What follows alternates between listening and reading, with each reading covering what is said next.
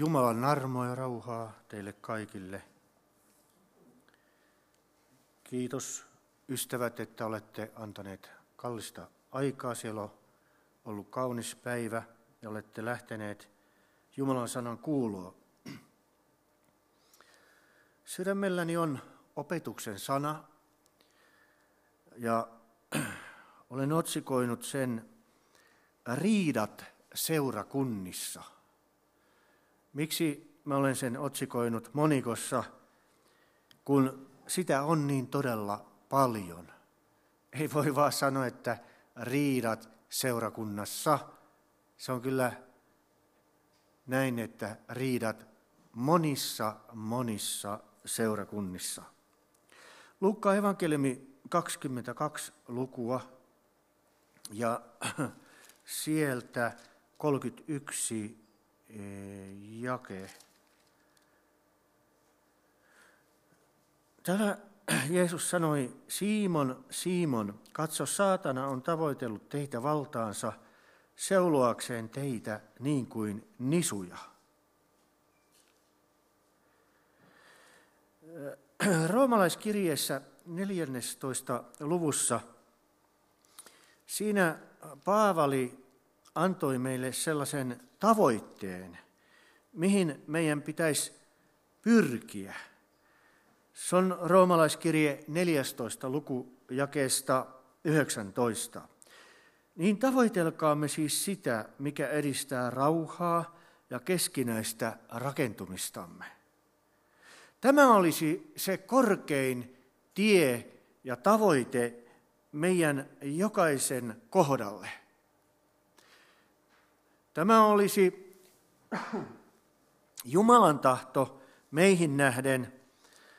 Ja oikeastaan Luukka evankeliumissa toinen luku, niin sielläkin me näemme, kun enkeli antoi tällaisen ilmoituksen, niin täällä sanotaan, että Luukas 2 ja, ja 14, kun enkeli ilmestyi ja ilmoitti Jeesuksen syntymän, niin enkeli sanoi näin, kunnia Jumalalle korkeuksessa ja maassa rauha ihmisten kesken. Että tämä, tämä tulee Jumalan maailmasta meille tällainen kehote ja tavoite, ja sanoo sitten Jumalan puolen enkeli paljastaa vielä, joita kohtaa hänellä on hyvä tahto. Näitä riitoja on ollut jo siitä asti, kun Luciferus alkoi kapinoimaan taivaassa. Jo enkel maailmassa oli riitoja ennen kuin edes ihminen luotiin. Siellä syttyi kapina ja siellä riideltiin. Ja sitten sen jälkeen, kun ensimmäiset ihmiset tehtiin, niin Kain ja Aapeli jo siellä kateudesta riiteli. Ja se tapahtui niin, että Kain surmas Aapelin. Myöskin enkelmaailmassa riideltiin Juudan kirjassa ensimmäistä luku, jake yhdeksä, kun siellä Mikael, en muista enää sitä enkelin toisen, no paholaisen kanssa, kai se riiteli ilmeisesti, tai jonkun hänen lähettämään enkelinsä kanssa, niin enkeli riiteli Mooseksen ruumista. Ja kun olen tässä 42 vuotta saanut olla uskontiellä Jumalan armosta, niin kyllä aika paljon sitä on saanut nähdä erilaisia riitoja. Ja sitten joskus sitä ihan väsyy, kun seurakunnan pastorit soittaa, vanhemmista veljet soittaa, että on niin vaikeissa tilanteissa, kun on niin kauhiaa riitaa. Sitä on yllättävän paljon eri puolilla tätä riitaa. Ja kun katselee, niin riidat ovat jatkuneet siitä lähtien ihmiskunnan osana syntiilankemuksen seuraamuksena, yhtenä ihmiselämään kuuluvana rasitteen osasena tämä riita on täällä maailmassa ihmisten keskellä. On sodat ynnä muita. Ja olen aina sanonut, että missä on ihmisiä, siellä on aina myöskin riitoja. Ei sellaista paikkaa ole. Jos meinaat mennä johonkin autiolle saarelle eroon kaikista ihmisistä, niin uskon, että riitelet itsensä kanssa sitten siellä.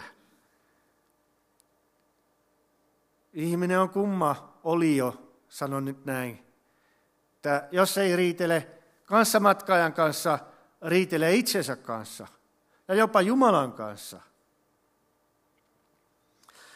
Mistä nämä riidat ja taistelut tulee sitten meidän joukkoon, kun sitä on niin paljon? Ne tulee meidän omista lihamme himoista, joita on kateus, vallahimo, hallitsemisen halu, väittelyt, vääriymmärrykset.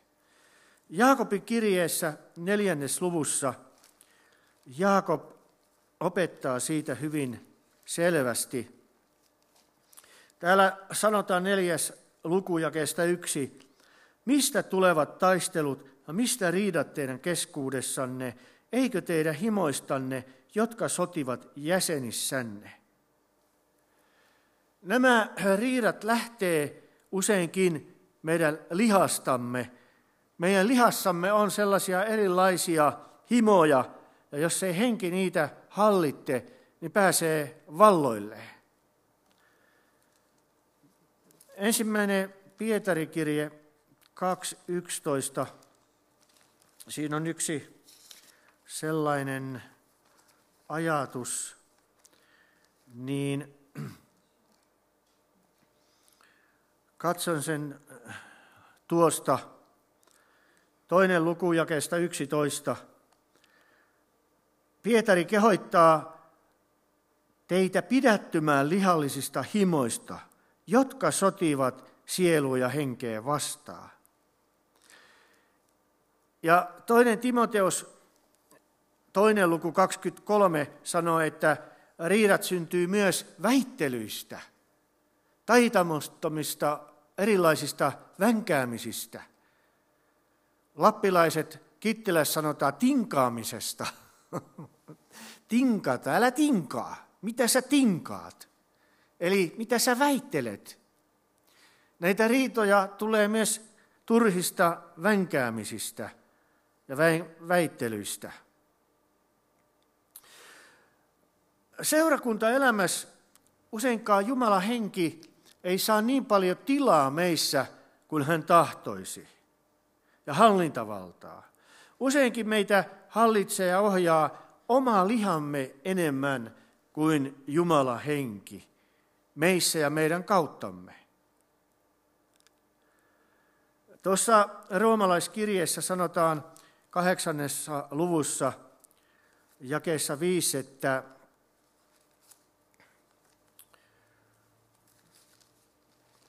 katson sen tuosta roomalais kahdeksan ja viisi siinä sanotaan näin, että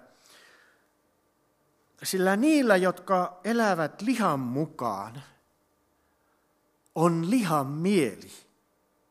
Mutta niillä, jotka elävät hengen mukaan, on hengen mieli. Tässä on kaksi vastakohtaa. Jos tämä liha hallittee seurakuntaelämässä meitä yksilöinä, niin meillä on lihallinen mieli. Ja silloin nämä himot, jotka meidän lihassa asuu, vallahalut, kaikki muut ynnä plus joukkoon vielä, ne pyrkii ja saa ohjata meidän toimintaa. Mutta jos meillä on hengenmieli, niin silloin henki hallitsee meitä.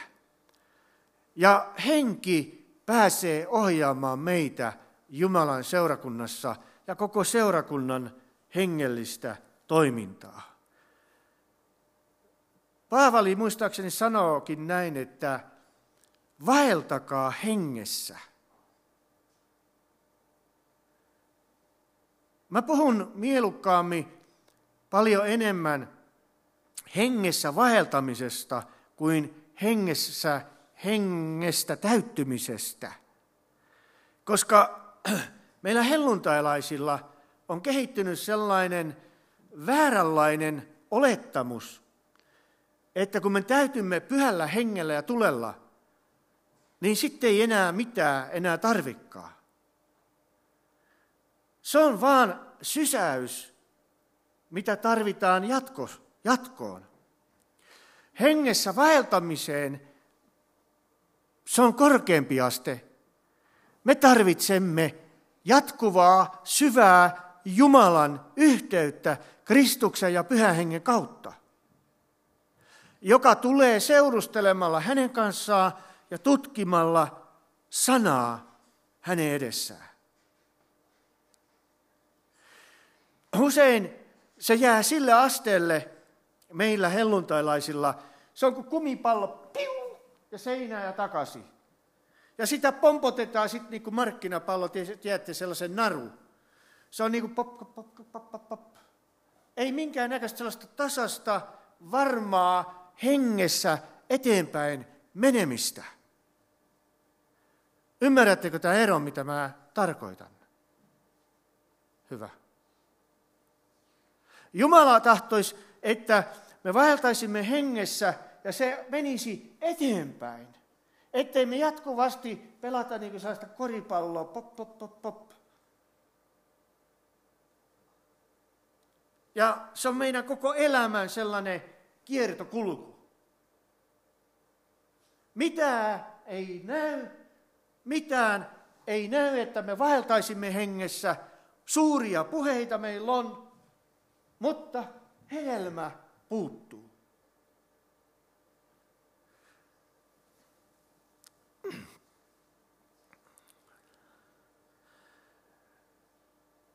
Jos Jumala henki pääsee meitä ohjaamaan ja hallitsemaan, niin silloin me tunnemme toisemme myös uusina luomuksina. Me emme tunnekaan toisiamme enää lihan mukaan, vaan niin kuin korintolais, toinen korintolais 5 ja 14-17 sanoo, että meidän tulisi tuntea toisemme hengen mukaan, uusina luomuksina. Mutta jos tämä lihan mieli pääsee meissä valloilleen, mä tunnen Taunon Taunona, mä näen siinä vaan kaikki, oh, tämä on tällainen mies. Sitten mä näen Katjan Katjana, tämä on tällainen Katja, oma aviovaimo.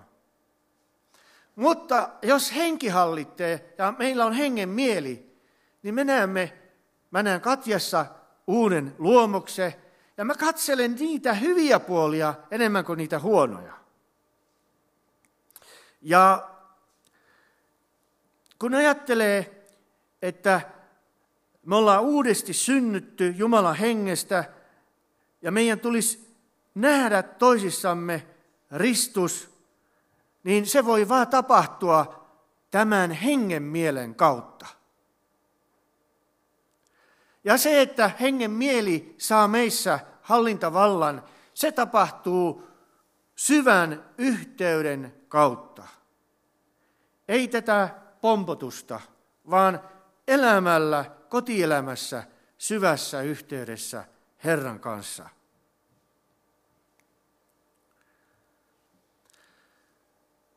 Moni voi ajatella sillä tapaa, että ei tämä nyt ole oikein sellaista hengellistä opetusta.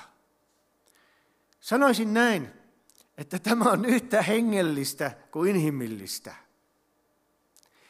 Hengellistä ja inhimillistä ette voi erottaa toisistaan, mutta se, kumpi hallittee, se on jo sitten eri asia.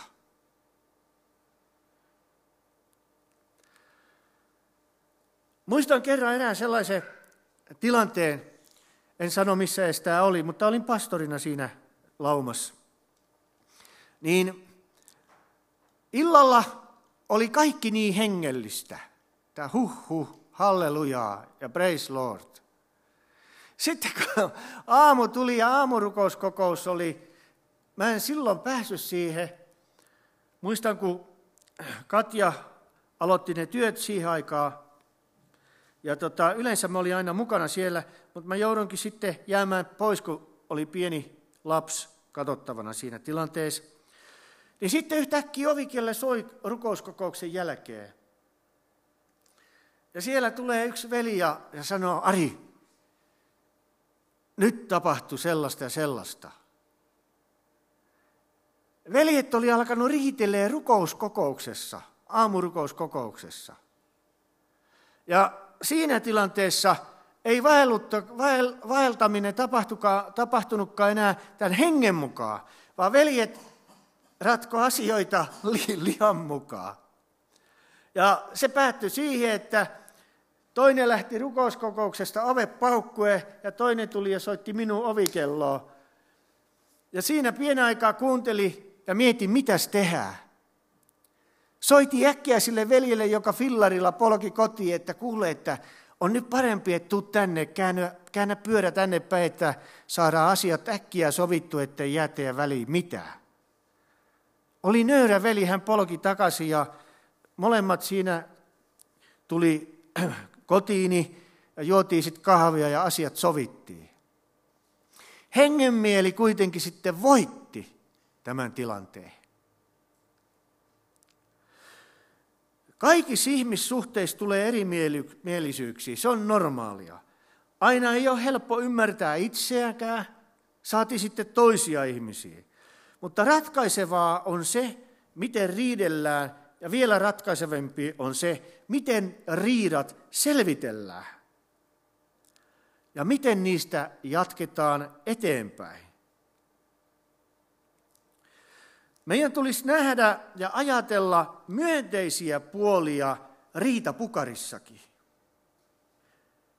Kun meille tulee riita jonkun ihmisen kanssa, niin siinä hetkessä meidän tulisi nähdä niitä myönteisiäkin puolia hänessä, eikä vaan tuijottaa niitä kiele, kielteisiä. Ja esimerkiksi avioliitos, tämä on erityisen tärkeä, Filippiläiskirje eh, neljännessä luvussa jakeesta kahdeksan, niin Paavali sanoo tällaisen minusta erittäin viisaan ajatuksen. Ja vielä veljet, kaikki mikä on totta, mikä kunnioitettavaa, mikä oikeaa, mikä puhdasta, mikä rakastettavaa, mikä hyvältä kuuluvaa. Jos on jokin avu ja jos on jotakin kiitettävää, sitä ajatelkaa. Eihän nyt tota navioliito. Eihän siinä meidän lähimmässä kaverissa kaikki vaan on huonoa joka päivä. Eihän. Kyllä joskus on hyvää. Niin tällaisissa tilanteissa meidän tulisi ajatella sitä hyvää, että onhan tässä paljon hyvää. Tämä on yksi sellainen avain, millä pääsee nopeammin sopuun riitapukarien kanssa – kun ei ajattele aina niitä kaikista kielteisimmiä puolia, vaan näkee joitakin hyviäkin puolia näissä riitelijöissä ja sen ihmisen kanssa, kenen kanssa riita sillä hetkellä sitten on.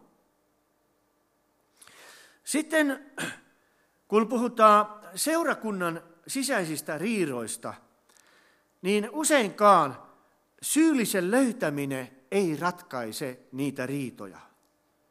Usein riidoissa syyllistä etsitään ja pyritään eroittamaan viattomat ja syylliset toisistaan. Syylliset istuu nyt vaikka tällä puolella ja, ja syyttämät tolla puolella ja puolueettomat tässä keskellä. Usein se menee näin, kun on seurakunnissa riitoja. Ja usein todellisuus, todellisuus on se, että Ongelmiin on kaikilla riida osapuolilla osuutta, joten syyllisen etsiminen ja osoittaminen ei auta yhtään mitään tällaisissa tilanteissa. Se on myllyn tyhjää pyörittämistä. Etsiä, kuka oli syyllinen siinä ja siinä. Kokonaisuus ratkaisee. Se ei ole olennaista se, kuka on syyllinen, kun riita on esimerkiksi seurakunnan sisällä. Kuka on syyllinen? Sillä ei ole mitään merkitystä. Olennaisin on se kokonaisuuden katsominen ja miten riita ratkaistaan ja miten siitä lähdetään eteenpäin. Nämä on nämä olennaiset asiat. Turha etsiä syyllisiä ja riippuu siinäkin, että se teki näin aluksi ja se teki sillä ja sille ja tälleen. Sillä ei ole mitään merkitystä eikä sillä ole mitään arvoa.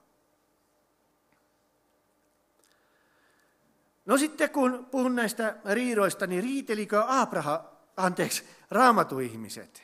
Kyllä, niilläkin oli riitoja. En niitä lukuja nyt tota, ettei se mene niin pitkäksi tämä puhe, niin Abraham ja Lootin riita, se on siellä ensimmäisessä Mooseksen kirjassa. Niiden palvelijoille tuli riita olotiloista. Alkoi tämä hyvinvointi, vauraus, niin tuli riita välille. Jonkinlainen ehkä pelko ja kateus, että tuo saa nyt alaa enemmän ja mulle jää huonompi osa maatilaa tai maata. Korinto seurakunnassa oli riidat. Siellä oli puolueriidat. Toinen oli Paavalin puolta, toinen Apolloksen puolta.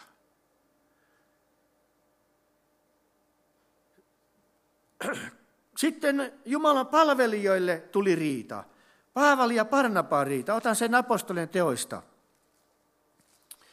Siellä kun Paavali ja Parnapas teki yhdessä työtä, ja sitten heille tulee riita siitä, että otetaanko Malkus mukaan, joka oli tämän Parnapaksen serkku, niin täällä sanotaan näin, että mutta muutamien päivien kuluttua Paavali sanoi Parnapaalle, lähtekäämme takaisin kaikkiin niihin kaupunkeihin, joissa olemme julistaneet Herran sanaa, katsomaan veliä, miten heidän on. Niin Parnapas tahtoi ottaa mukaan Johanneksenkin, jota kutsuttiin Markukseksi. Tämä oli Parnapaan serkku. Mutta Paavali katsoi oikeaksi olla ottamatta häntä mukaan, koska hän oli luopunut heistä Pamfilipiassa, eikä ollut heidän kanssaan lähtenyt työhön. Ja he kiivastuivat niin, että erkanivat toisistaan, ja Parnapas otti mukaansa Markuksen ja purihti Kyproon, mutta Paavali valitsi Siilaa, ja velit jättivät hänet Herra armo haltuun. Ja he lähti matkalle, ja hän vaelsi läpi Syyrian Kilikiaan. Tässä kaksi Jumalan miestä kiivastuu niin toisiinsa, että kantapäät lähtee eri suuntaan. Ja kysymys oli ottamisesta mukaan yhdestä palvelijasta. En tiedä, vaikuttiko sitten sukulaissuhde, että Barnabas halusi siinä tämän mukaansa niin kiihkeästi. Mutta se päättyi kuitenkin riitaa. Ja veljet lähti eri suuntaan. Mutta kun sitten katselee Paavalin elämää jälkeenpäin, niin siinä on hyviä opettavia elementtejä, mitä tapahtuu Paavalin elämässä tuossa prosessissa. Otamme tuolta toinen Timoteus, luku 4 ja jae 11. Paavali joutui kasvamaan tuossa välissä. Paavali joutui kasvamaan tietyissä asioissa, ja se tulee julki, millä alueilla Paavali kasvoi. Toinen Timoteus 4 ja 11. Kun aikaa menee ja Paavali joutuu sellaiseen tilanteeseen, että Deemas jätti hänet ja Kreekes meni Kalatia ja Tiitus Dalmatiaan, niin Luukas, hän kirjoittaa, Luukas yksin on minun kanssani, hän käskee ottaa Markuksen mukaan, tämän jonka Paavali hylkäs. Moni ajattelee näin, että mitä tollasta enää pyytää mihinkään. Hän on valinnat tehnyt, hän jätti kaiken. Niin Paavali näkee Markus, hän sanoi näin, ota Markus mukaasi ja tuo hänet tänne, sillä hän on minulle hyvin tarpeellinen. Ajatelkaa ystävät, Paavalissa tapahtui muutos. Nyt hän näkikin tämän saman Markuksen tarpeellisena. Jotakin oli tapahtunut Paavalissa. Hän ei alkanut millään tavalla, se saa olla siellä, koska hän jätti minut. Hän jätti kerran siellä, olkoon siellä ja pysyköön siellä. Minä en enää tällaisen kaverin kanssa samaa työtä tee. Se on poikkea jenka siihen. Paavali oli avoin Jumala hengelle. Hänellä oli hengen mieli. Mä todistan sen täällä. Kun menee eteenpäin aikaa, Paavali kasvaa lisää. Hän näkee jo Filemonin työtoverina. Ensin hän näkee tarpeellisena palvelijana. Sitten kun aikaa menee, niin täällä Filemonin kirjassa, se oli tuo Tiituksen jälkeen, Filemoni muistaakseni, Tiitus.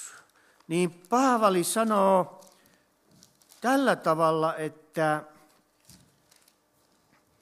se on Filemonin kirja 1 ja 24, niin täällä sanoo Markus, Aristarkus, Deemas ja Luukas, jotka ovat minun työtovereitani.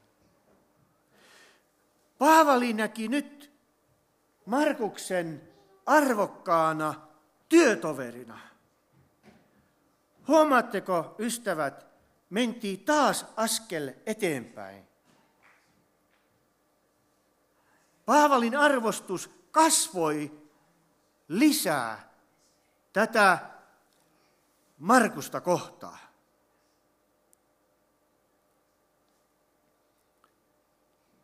Paavali näki kallisarvoisena tarpeellisena veljessovun ja vanhimpien yhteyden säilymisen. Kaiken tämän riiran jälkeen. Paavali näki tämän asia hyvin tarpeellisena. Ja sanoahan salmikin, että missä veljekset sovussa asuu, se salmi 133, niin Herra lähettää sinne siunauksen ja öljy vuotaa sen jälkeen. Olen sanonut ennenkin tämän sanonnan täällä, että on sellainen sanonta, että sota ei yhtä meistä kaipaa. Joo, se voi olla armeijassa ja tuolla, tuolla taistelukentillä, mutta Jumalan seurakunnassa se ei sovi tällainen ajattelutapa. Koska me olemme toinen toistemme jäseniä, niin emme voi ajatella näin. Kun sitten taas aika menee eteenpäin, niin kolmas vaihe tapahtuu Paavalissa. Hän kasvaa yhä enemmän. Me näemme tuolta ensimmäinen Pietarikirje 5, jakeesta 1.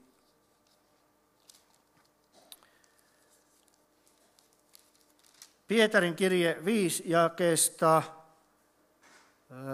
ensimmäinen Pietarin kirje 5 jakeesta 13 niin hän sanoi näin, tervehdyksen lähettää teille Babyloniassa oleva seurakunta, valittu niin kuin tekin, ja minun poikani Markus. Huomatkaa, hyvät ystävät. Nyt oli muuttunut suhde Markukseen isä- ja poikasuhteeksi. Ei sen paljon parempaa suhdetta enää voi olla. Näiden kahden Jumalan palvelijan suhde oli muuttunut isä- ja poikasuhteeksi. Paavali oli jälleen kasvanut enemmän ja enemmän Jumalan mieluiseksi.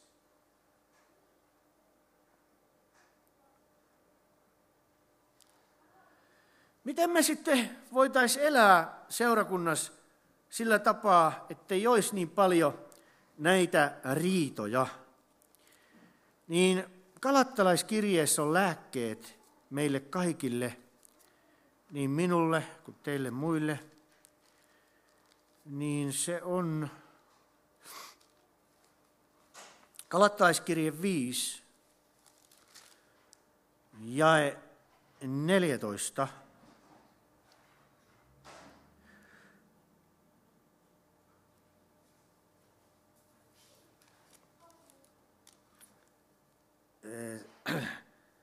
Sillä kaikki laki on täytetty yhdessä käskysanassa, rakasta lähimmäistäsi niin kuin itseäsi. Mutta jos te purette ja syötte toisianne, katsokaa, ettette toinen toistanne perin hävitä. Ja nyt tämä on se tärkein, mihin mä haluan kiinnittää teidän huomioon. Tämä on se ydin tässä. Minä sanon, vaeltakaa hengessä, niin ette lihan himoa täytä. Tämä, että meillä on hengen mieli ja me vaellamme hengessä, silloin ei pääse nämä lihan, lihassa olevat himot ohjaa meidän toimintojamme. Vaan silloin, kun vaellamme hengessä, niin meillä on hengen mieli ja henki johtaa meidän toimintaamme. Ja kun roomalaiskirjeessä Paavali kehottaa 12 lukua ja 18, että meidän tulisi pyrkiä elämään rauhassa kaikkien ihmisten kanssa, mikäli meistä riippuu, niin jumalattomien kuin sisarien ja veljien kanssa. Ja tähän lopuksi sanon vielä yhden sellaisen, että meidän tulisi opetella antaa anteeksi. Sekin on sellainen prosessi ja koulu, johon Jumala laittaa meidät itse kutakin joskus. Että meidän tulisi opetella antaa anteeksi. Paavali sanoo, että kellä hänellä on anteeksi jotakin annettavaa, niin hän on anteeksi antanut, ettei saatana pääsisi hänestä voitolle, sillä hänen juonensa ei ole tuntemattomat. Toinen korintolaiskirje 2, 10 ja 11. Tässä oli teille ja mulle itselleni ennen kaikkea ensimmäiseksi sellaisia joitakin osviittoja, millä tavalla me voimme omalta kohdalta välttää riitoja seurakunnassa. Noustaako Jumalan kunniaksi? Mä en nyt kysynyt johtajalta, että miten tämä päätetään, mutta noustaako Jumalan kunniaksi? Onko teillä